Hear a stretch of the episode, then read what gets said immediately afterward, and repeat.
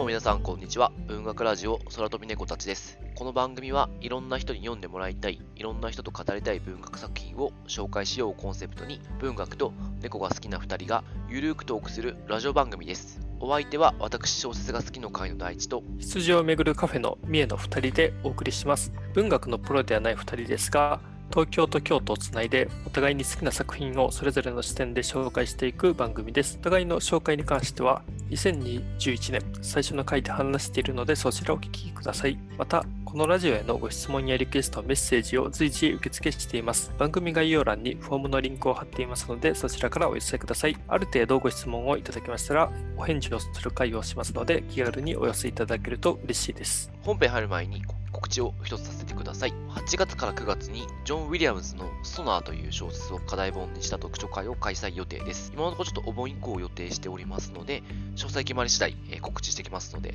えーぜひよろしくお願いいたします。では本編いきますか。今回はですね、村上春樹の世界の終わりとハードボイルド・ワンダーランドをご紹介したいと思っています。今回ですね、村上春樹、このラジオでは2回目の登場となります。なぜ数ある村上作品の中から世界の終わりとハードボールドワンダーランドなのかという私と三重さん結構村上春樹好きなんですけどえこれ学生の時にお互い読んだっきりあの、うん。再読しないっていうのをちょっと話がですねどういう話だったかっていうのを全く思い出せなかったんですよね。そうですよね。すげえいい話だったっていう印象はあるんですけど。そう、あの、すごい面白かったっていう記憶はあるんですけど、なんか村上春樹もう一回やりたいよねってなった時に。そうですね、ううんん。割とすぐ出てきましたね今度署名がねなんか、うん、そうですね。長編読むなら、世界の割とハードボイルドワンダーランドかなっていう話になりましたもんね。完全にちょっとこっち都合なんですけど、改めて読むとめちゃめちゃ面白かったので、あの、ぜひ皆さんにちょっとご紹介したいなと思っておりますので、ちょっと今日話させていただきます。じゃあ、皆さん署名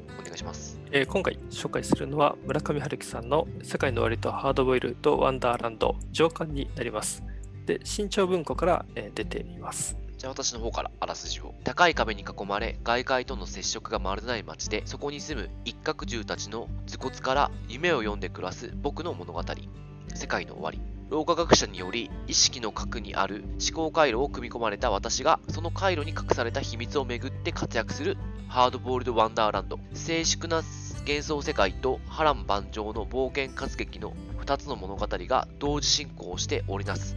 村上春樹の不思議の国というあらすじになっております。2つ話が同時進行するよという、まあ、たまにあるタイプの小説だと思うんですけど。結構村上春樹さんの作品では多いですよね、この。うん。なんか2つの話が、ね、交互に進行していくっていうパターン、なんか1984とか、何かしら必ず同時進行とかなんか世界が並行しますよね長編だと。でもその中でもなんかその世界観の違うものがうん2つっていうのはなんかすごいなんか特徴的だなっていうのが今回の作品ですけどもでこの「世界と割とハードボイルド・ワンダーランド」は1985年にあの単行本が出ていて長編作品として4作目のなりますねなんか出場をめぐる冒険の後でノルウェーの森の前に出た作品で比較的あの村上春樹さんのなんか初期の作品になっておりますと。今振り返ると初期だって思うんですけど私やっぱ読んでる当時は初期って印象なかったたなと。なんか割とでもその時年代気にしなかったのかな、発行順とか全然気にせず読んでたからあれかもしれないですけど。最初読んだ時は初期の作品ってイメージなく。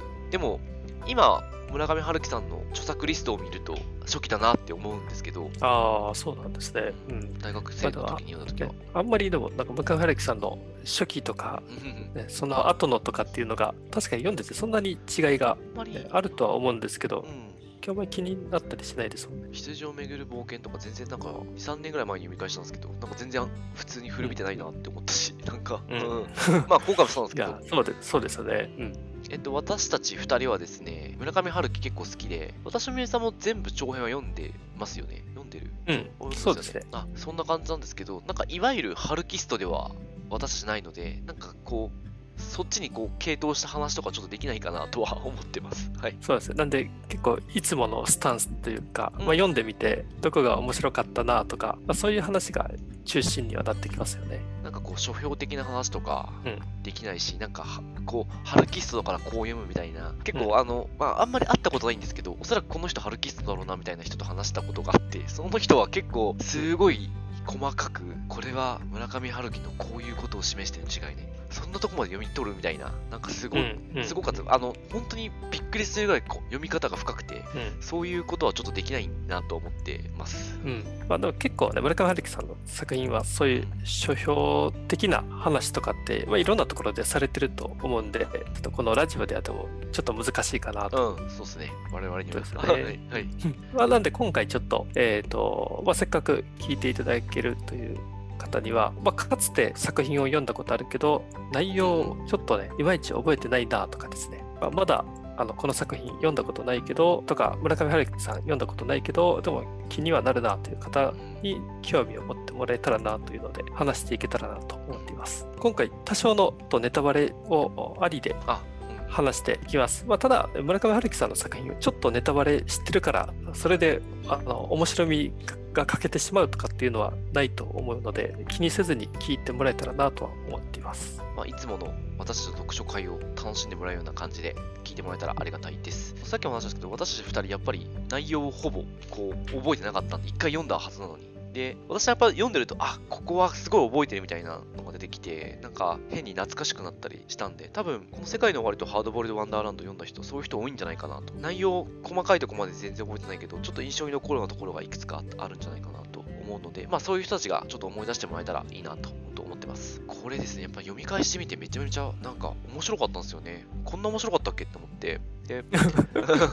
去年ですね、私実はあの読書会があったんで、海辺のカフカを読み返したんですよ。海辺のカフカの読書会、ちょっと参加したくて。で、それで読み返したときに、すごい思ったんですけど、海辺のカフカも多分、学生、高校生高校生の時読んだっきりで、改めて読んでみると、全然感じること違くて、すごい面白かった。で、今回もですね、やっぱり感じることまた変わってきてて、多分、すごい良かったなと思うので、まあ、その辺の話もしたいなと思います。うん、そうですね。ちなみに僕も去年あのスプートニクの恋人あの読み返したらもう本当めちゃくちゃ良かったんですね。なんかあの中編なんですけどもなんか本当長編読んでるかのようなすごいなんか読み応えがあっていやこんなにいい作品だったんだってなんか改めて気づ気づきましたね。なんか、村上春樹初めて読むには結構おすすめな一冊な気が個人的にはしますけど、うんそうですね。うんスプートニックの恋人は。逆に世界の終わりとハードボールワンダーランドって、一番最初に読むと結構ちょっと大変かなとはああそれはちょっと思いますね。思うけど。まあ、でもね、この世界と割とハードボイルドワンダーランド、本当、さっきも話ありましたけど、なんか古臭くないっていうのが本当にそうで、なんか時代を感じさせないですよね。なんか中に出てくるね、固有名詞とかは、まあうん1980年代のものとかあるとは思うんですけど、でもあの今の時代に置き換えても、なんかそのまんま通用するというか、ちょっと中の単語を入れ替えれば、もう十分この令和の時代でもあの出せる本だなと思っていて、この辺やっぱ書くのがす本当すごいなって思いながら読んでましたね。それは私も思いました。全然古びてないですね。もうスマートフォンが出てこないぐらいですよね。あ、そうそうそうそう。そう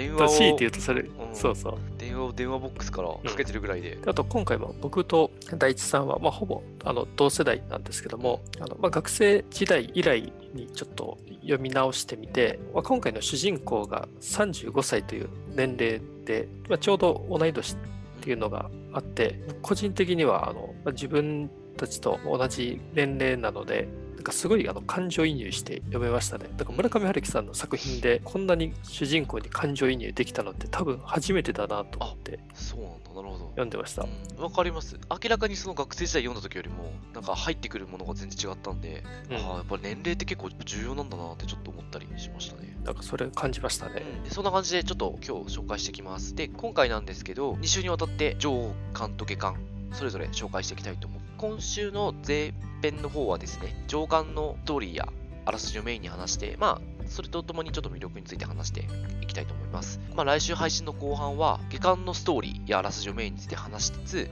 まあ、最後まであの話してしまおうと思ってます。先ほど三重さんも言ったんですけど、ネタバレしてもあの結構楽しめる作品なので、まあ、最後までちょっとどういう結末待ってるってとこまで話したいと思います。で、その結末まで話した上で、まあ、いろんな解釈ができたりとか、まあ、気になるポイントあるので、まあ、そのあたりについて触れつつ、あと、まあ、私たちがこうどういうふうにこう時間が経って読んでみてどう思ったかみたいなところもちょっと触れつつお話ししたいと思っているので、こちらは来週お楽しみにしていただければなと。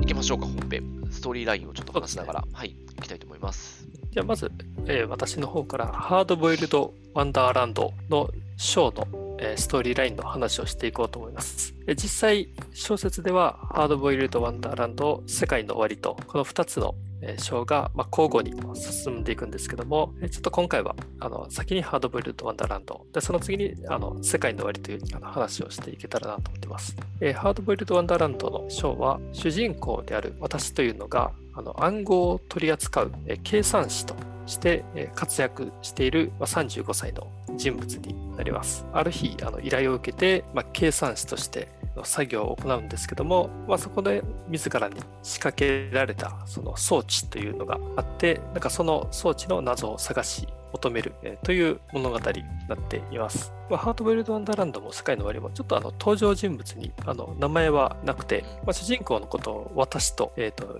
呼んでいきたいと思います。でまあ、ストーリーとしてはそのエレベーターに乗って、まあ、地下に降りていくシーンからあの始まっていくんですけども、まあ、それが前触れなく始まってその説明があまりないままストーリーっていうのはあの進行していくんですけども、まあ、ロー博士の秘密の研究所に、え呼び出されます。でその博士の孫娘にあたるあの太った娘、えー、というのがいまして、まあ、これちょっとあのこの先はあの娘という言い方で読んでいこうと思うんですけども、まあ、その娘の案内で、えー、闇黒のいる地下を抜けて博士のいる研究所に、えー、着いて、で、博士からシャフリングシステムを用いた仕事の依頼を受けると、なんかそういう、えー、話になるんですけども、まずここで唐突にちょっと博士の研究所とかですね、あの闇黒とか、あのシャフリングシャフリングシステムとか、これは何だっていうのが出てくるんで、あの話としては本当にあのシンプルでその、まあ、博士に呼ばれて、まあ、計算士の自分が作業をしてであちょっと謎があのできて解き明かしていくというものなんですけどもちょっとあのなかなか聞き慣れない用語とかいっぱい出てくるんで、ちょっとあのその説明をしつつあのストーリーの話をしていこうと思うんですけどもまず、えーと、計算士である私は暗号処理、まあ、今で言うとあれですかねあのコンピューターのなんか、まあ、何かシステムの分析とかですね、なんかそういうのに近いかなと思うんですけども、なんかその暗号処理の中でも最高度のあのシャフリングという作業を使いこなせる存在であってでこのシャフリングというのが人間のあの潜在意識を利用した、まあ、数値変換術というこれがですねなかなかあのどういうものかって説明しづらいところはあるんですけども完璧にそのコンピューターシステムというわけではなくて結構その人間の脳を使ったなんか潜在意識を利用して暗号処理をするというなんかそういう作業を行うというのがちょっと特徴で単純なプログラマーではなくてですね。すごい最高難易度の作業がシャフリングというのがあるんですけども、まあ、それができるのが私であると。要は暗号化して他のものからデータがこう読み取れないようにする技術を、えー、まあ、計算士っていうのは日々組織から命じられて、まあ、やってるんですけど、それを狙ってるあのファクトリーの、うん、えーと、記号士、なんかこれもちょっとファンタジーっぽいんですけど、でも、なんかファクトリーってそ、そこに所属する人間が記号士って言われてて、まあ、計算士と記号士が戦ってるみたいな感じなんですけど、うん、要はその計算士としては、もうデータを盗まれないようにどこまで暗号化できるかっていうのが勝負の肝で、でコンピューターとかを使ってるのはもういたちごっこですぐ見破られちゃうので、うん、人間の潜在意識を使おうみたいな感じになって、シャフリングという技術が生み出されたみたいな感じですね。そうですね。結構あの構図は分かりやすくて、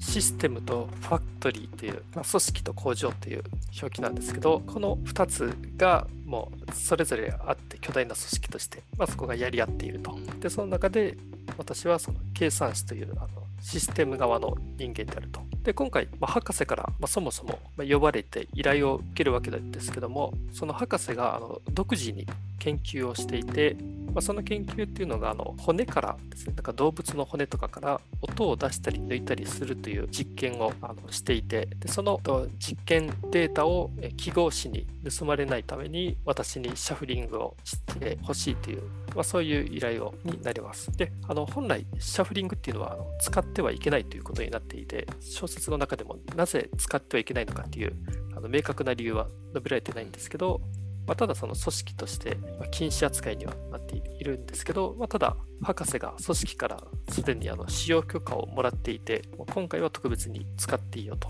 いうことでちょっと私がシャフリングをすることになったとこの博士の依頼を受けて計算士の私がシャフリングを行うというのが一つ話としてあります。もう一つがですね、さっき大地さんの話で、計算士と記号士が、それぞれ技術争いをしているという中で、そことはもうまた別でもう一つの勢力と勢力というとあれなんですけど闇黒という存在がこの小説には出てきてでこの闇黒っていうのは、まあ、地下に潜んでいるあの邪悪な存在というかで、まあ、姿形とかは見たことがないないんですけども、まあ、ただ地下で本当にもう腐ったものを好んで食べたりしてあ、まあ、地下に降りてきた人間を襲ったりしているという、まあ、非常にその怖い存在として書かれている。でそれがまあ東京の地下に。でその博士があの研究所というのが実はこのあえて闇黒のいる地下に作られていて、まあ、それがあの実はあの記号紙からまデータを、え、と守るためにあの闇黒がいるとも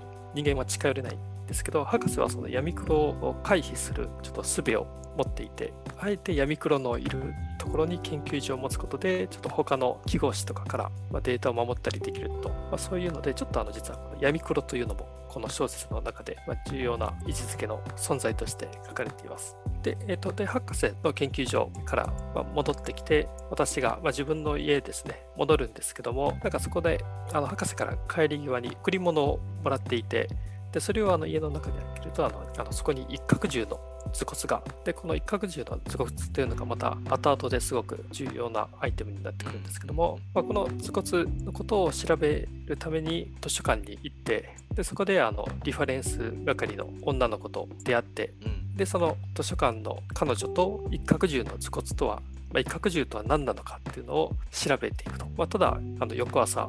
私が、まあ、その博士から依頼を受けた作業をしたり、その一角獣とは何かっていうのを調べたりしていると、博士の孫娘ですね、から電話がかかってきて、なんか博士がもう闇黒に襲われた言われて、で、そしたら次には、その自分の部屋に大男とチビの2人組、謎の2人組が現れて、もう部屋をめちゃめちゃに荒らされて、で、お腹にあのナイフで傷をつけられて、ちょっとあの急に非常事態になって。ここやばいよね。そう。もうここからどんどんあの話がちょっと急転していくんですけど、うん、ちょっとだんだんなんか状況が悪くなっていって、そしたら、この博士の孫娘が、今度は電話じゃなくてあの部屋に現れて、で、私にあの36時間後に世界が終わるって告げて、で、私もその世界が終われていてどういうことなんだってなんかなるんですけども、まあ、ちょっと事情を知る博士に会いに、ちょっと私とその孫娘が闇黒に襲われたと博士言われてるんですけど、まあ、ちょっと地下にいるらしいというので、闇黒のいる地下に行くと、上官はちょっとそんな話になります。そうですね。結構ガッと今、皆さん話してもらったんで、まあ、だいぶ大枠の話ではあるんですけど、ハードボールドワンダーランドの上巻結構展開が早いというか、読んでて上巻でここまで行くんだみたいななんかちょっと印象もあるんですけど、特に結構私好きだったというか、この図書館で一角獣の頭骨を調べてくれた女の子が図書館から本を主人公私の家に届けに来てくれるんですよ。で、そこで一緒にご飯を食べることになるんですけど、この子がめちゃくちゃあの、あ、すごい綺麗な子らしくて細い子らしいんだけど、めちゃくちゃ食べるんですよね。私が結構料理上手で、2、3日分の料理をとりあえず作っちゃって保存しとこうみたいな感じで作ったのを、ペロリと全部炊き上げる。食欲のある女の子で、なんか、うん、そこ読んでるとめちゃくちゃお腹減りましたね。ああ、すごいわかる。僕はなんか、その場面で、なんかあのホワイトアスパラガスを食べる。ああ、あったあったあった。うん。なんかあったんですよ。うん、ね、あのその次の日にスーパーで買いましたね。ホワイトアスパラ買ったんだ。ホワイトアスパラ小説の影響を受けちゃいましたね。もうなんかすげえ腹減って、これなんか真夜中深夜読んでたんですよ、このシーン。で、うん、もうなんかお腹空いたからなんか食べようかなと思ったけど、さすがにちょっと我慢しましたね。お酒も飲みたくなっちゃって、ちょっと。ああ、図書館の女の子もそうだし、その前は、あの、博士の研究所であのサンドイッチを食べるシーンとか、なんかそこのサンドイッチの書き方がすごい、なんかね、めっちゃ美味しく書かれていて。あそこもお腹減ったな。ね、なんかサンドイッチ食べたくなりましたよね。うん、なんか最高のサンドイッチだったみたいな感じですよね。そうそうそう。うん。なんか主人公がサンドイッチにめっちゃこだわり持ってて、で、そのこだわりの本当期待にめっちゃ応えてくれる最高のサンドイッチが出てきたっていう。その後なんかどっかでパサパサのサンドイッチ食べる時の描写はひどかったですもん。なんか、あとあの結構やっぱり大男とチビの2人組が部屋にやってきて、うん、もう瞬く間に私の部屋をぶっ壊していくんですけど、で、最後、腹を、お腹に傷をナイフでバッて切って、この辺りの展開ももうただ受け入れるだけの私っていう、ちょっとあれもなんか非常にハードボイルドで。うん、ハードボイルドしてますよね。うん、すごい。本当まあちょっと後で話すかもで、チャンドラーっぽいっすよね、この辺ね。あの、うん、レイモンド・チャンドラーのフィリップ・マーローみたいな立ち振る舞いをするなと思って。もうね、特にそれ感じたのが、あの、まあ、博士の研究所出てきて、あの一回、まあ、家に戻るんですけども、まあ、それであのタクシー乗ってあの自分の家のあるアパートに戻っていく一連のなんていうかあの描写があるんですけどもこの中ですごい私のが結構心の声とかもあの出していてなんかそれすごいチャンドラーの書くなんかマーロっぽいようなでこの小説ですごいなんか特徴的なのが博士の孫娘なんですけどもこの孫娘がすごいあの個性がめっちゃあるキャラクターで全身ピンクのなんかファッションでしかもあのすごいもう有能万能というか何でもできてしまうというまだ17歳なんですけどとても17歳には思えないような、もうすごいなしっかりしていて有能な人間でで、まあ、なおかつあの太っているというですね、なんかすごいあの個性的な人なんですけども、ちょっとこの上巻の本当にね、最後の方に、まあ、娘があの、まあ、自分のちょっと過去の話をすることがあって、えっ、ー、とですね、小さい頃、幼少の頃に入院、なんか心臓に問題があって、あのこの孫娘が入院していたんですけども、なんかその時、もう世界ってなんて不思議なものだろうっていうのを考えるんですね。結構ここのところが、なんか不思議と共感できたなっていうところがあって、なんかすごいね、小説の中ではもう何でもできてしまう人間として書かれてるんですけど、ちょっと幼少の頃の思い出で、なんかそのちょっと孤独と切なさっていうのを、すごいもう入院中に感じてしまったというところの述べてるところなんかがあのでもそれは自分ももしかしたらそういうの思ったことあったなってちょっと思ったりして、まあ、ちょっとした描写かもしれないんですけどもちょっと心に残るようなところがあってなんかそういうのが良かったですね。鳥の話とかのことだよね。うんあそうですね。結構鳥がモチーフいろいろなったりしてはモチーフというかこの小説の中で鳥結構重要なキーとして描かれてるけどここも確かに鳥出てきて、うん、ちょっとあなるほどなと思った。うん、これ、太った娘って、まあ、小説の中では言われていて、なんか、特にハードボールド・ワンダーランドなんですけど、結構、養子に対する表現ってすごい多くて、太った娘、一番最初に、もう本当、すぐ、この女の子が出た時に、この太り方について結構細かく描写してるんですよ。で、あるんで、なんか、なんていうか結構面食らうかもしれないんですけど、村上春樹読み慣れてない人からすると。でも、まあ、あんま気にせず読んでもらって大丈夫かなと思います。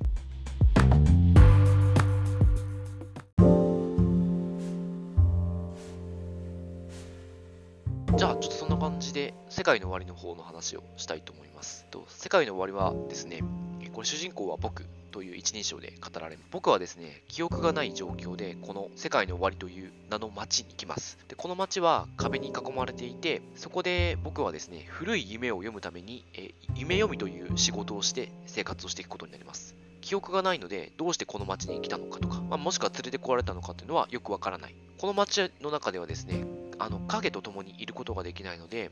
人々はもう影を失った状態で暮らしてます。で、僕も、えっと、この入るとき、この町に入るとき、門番に影を引き剥がされてしまい、その僕のそれまでの記憶は影が持っていってしまうので、まあ、記憶がないという状況になっています。で、この町にですね、一角獣がいます。で、えー、この物語自体はですね、この一角獣の中すごく綺麗な描写から書き出しが始まってますね。町の住人たちなんですけれど、なんというか心を持たない人たちです。心というものを持っていない。えー、それは実は影がないと人は心を持てないということが、まあちょっといろんな流れの中で語られていくんですけど、影がないので人々は心というものを持っていない。それがゆえに、この町で安らかな日々を送っているという状況ですね。憎しみとか絶望とかそういうものも抱かないけれども代わりになんか喜びとかも感じないけれども安らかに生きていくことができるそういう街ですであの影を引き剥がされたばかりの僕はまだ影が死んでないので心は失っていない。でもその影が知るときに心も失ってしまうということになってます。で影はですねあの引き剥がされた影は門番のところで働いていてあの会話ができるんですね。でもまだ引き剥がしたばっかりの僕と影はつながりが強いので、なかなか門番から合わせてもらえません。本当はたくさん話したいけど、自分の影と話したいけど、僕はなかなか話すことができない。仕事として夢読みという仕事をさせられているという状況ですね。でこの夢読みという仕事なんですけど、図書館にあの古い一角獣の頭骨がたくさん並んでいて、その頭骨から古い夢を読み解いていくということをさせられます。夢読みとしての僕が頭骨を触っていくと、なんていうかこう、吸い出せるような、そんな感じの能力を与えられていて、その仕事をしていくと。で、その図書館には番をしている女の子がいて、その子に、まあ、僕は惹かれていく。で、この物語は季節は秋から始まり、冬に向かってきます。で、冬になっていくと、この寒さで影は急速に弱まっていき、まあ、死んでしまうんじゃないかと言われていますそんなのが世界の終わりの話ですねなんか世界の終わりは本当ちょっとファンタジー要素があって、なんかこれはこれでなんかすごいちょっと魅力的なうんなんか設定というか世界観ですよね。そうですよね。なんかハードボイルドワンダーランドが結構なんか冒険活劇っぽく本当に情感は描かれてて、あの展開がスリリングで早いんですけど、えー交互にこれハードボイルドワンダーランドと世界の終わりがこう描かれていくんですけど、一方で結構展開の早い活劇が描かれていて、こっちは割と静かな世界がうんこう終わりに向かっていくような世界がちょっと描かれていて、ちょっとその対比も読んでると結構いいですよね。ハードボイルドワンダーランド本当なんかスルスル読めていけるんですけど世界の終わりはなんかあのじっくり読まないとうん。ちょっと入ってこないという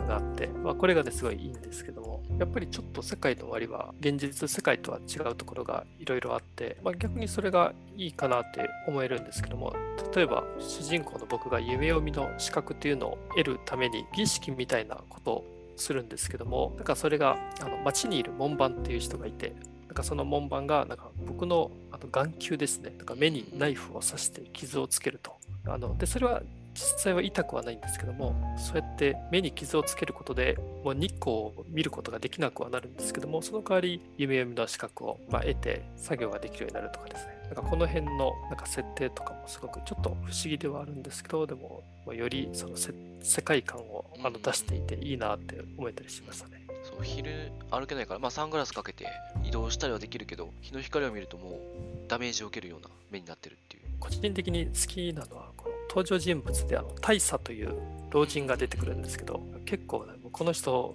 あの好きになってなんか最初出てきた時あのあ僕とチェスをしながら会話をしているっていうシーンがあるんですけども、うんなんか大佐の言葉のなんか一つ一つにすごいあの眼蓄があって、まあ、僕はまだこの世界ってどういうものなのかっていうのを完全には分かっていないので大佐にいろいろ聞いたりするんですけどなんかそこに対してすごいなんか答えがいいんですよね。なんか大佐がチェスやっててでまだチェスやり慣れてない僕が負けそうになるじゃないですか、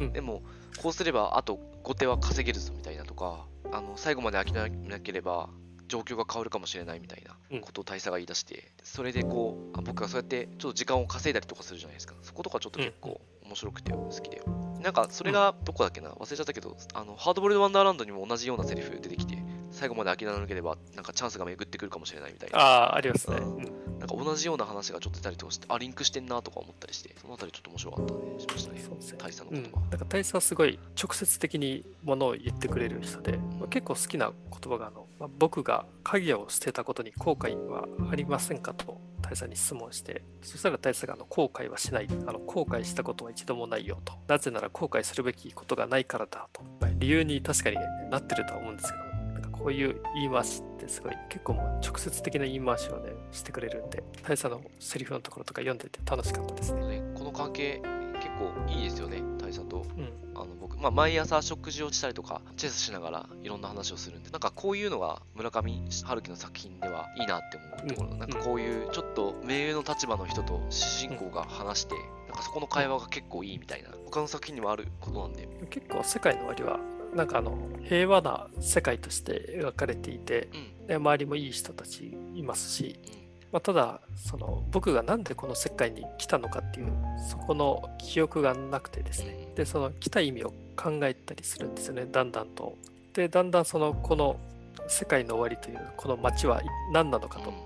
考えていくにつれてなんかすごい最初は穏やかな静かな世界で描かれているんですけどなんかそれがだんだんちょっと、まあ、危機的な状況に感じるようになってきて結構この辺のね悲壮感というか、まあ、そこがねあの結構読んでてだんだん世界の終わりもあの話が動いていく感覚ですね。ハードボイルドみたいにちょっと雲行きが怪しくなっていくというか。そう、なんかすごい静かな世界なんだけど、妙な不気味さをずっと抱えてるみたいな。うん。まあ壁に囲まれてるからすすごいそれもあるんだろうけど、なんとなくなんですけど、まあ、今回読んでみて思ったのはあのハードボイルド・ワンダーランドはさっきも話したレイモンド・チャンドラーフィリップ・マーローが主人公みたいな感じの小説ですごいなんだろう描写もですねそういうのが多くてなんか妙にタフだったり私の考え方も結構あフィリップ・マーローっぽくてチャンドラー作品読んでるのかなみたいな気持ちにさせてくれてで一方で世界の終わりはものすごく淡々としててその中で自分がこう何かを探そうとしているようなのがあってでまあちょっと近いかな。その完全にこう、なんていうかこう、一致するわけではないんですけど、前、このラジオでも紹介したことある作品なんですけど、リチャード・ブローティガンの西瓜糖の日々になんとなく似てるかな。終わってしまった世界とか、あとちょっと無欲な感じの人々が、ま、その街に住んでるんで、その辺りはかなり似てるかなと思いましたね。そうですね。このそれぞれなんかハードボイルドはタフな世界観で、世界の終わりは抽象的なところはあるんですけどあの繊細な世界観であってなんかどちらもなんか読んでる時の状況によってはなんか意外とその心の支えになってくれるなって思ったりしますね。僕結構あのハードボイルドワンダーランドはなんか読んでてちょっと勇気もらえたりしますね。確かに強いですもんね。あの私がね結構ね。うん、そうそう私が。私はどっちも好きですけどでも世界の終わりだと結構この穏やかな時間が結構読んでると確かに安らいだりもするんで、いいなと思いますね。図書館で女の子と夢を読んでるシーンとか 結構いいっすよね。いいですね。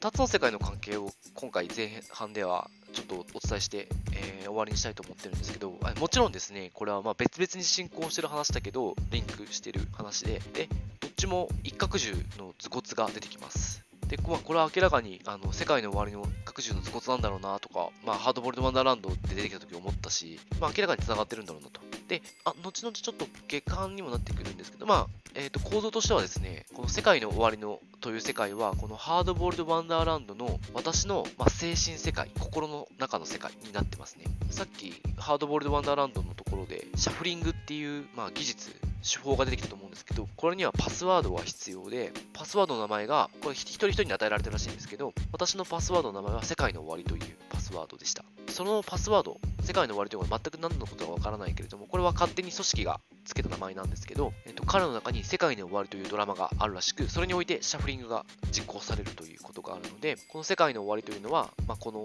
ハードボールドワンダーランドの私が持っている世界であるということは間違いないっていう。だからこう、一応響き合ってるというか、まあ、展開によってはちょっと明確にこうリンクするところもあるんですけど、響き合ってる関係になります。まあ、この辺りももうちょっと後半では来週ちょっとお話ししていきたいなと思っております。じゃあ、前半、えー、今週はこんなところで終わりにして、また来週ですね、ちょっと世界に終わるとハードボールドワンダーランドをお届けしたいと思っております。なんか、みえさん、補足あります？か、下巻は下巻で、また上巻とは全然違ったあの良さがあるんで、うん、なんかそれを来週は話したいですね。そうですね。あの、ちょっと私たちがこれを読んでどう感じたかみたいなところもちょっと話していきたいなと思ってますんで、うん、えー、ぜひお楽しみにしていただければなと思います。じゃあ、来週は、えー、村上春樹の世界の終わりとハードボールドワンダーランド、えー、下巻後編をお届けいたします。この番組の感想やリクエスト、またこのラジオを聞いて紹介された本を読みました、読み返しましたなどございましたら、ハッシュタグ空飛び猫たちをつけて教えていただけると嬉しいです。Twitter やインスタの投稿などで、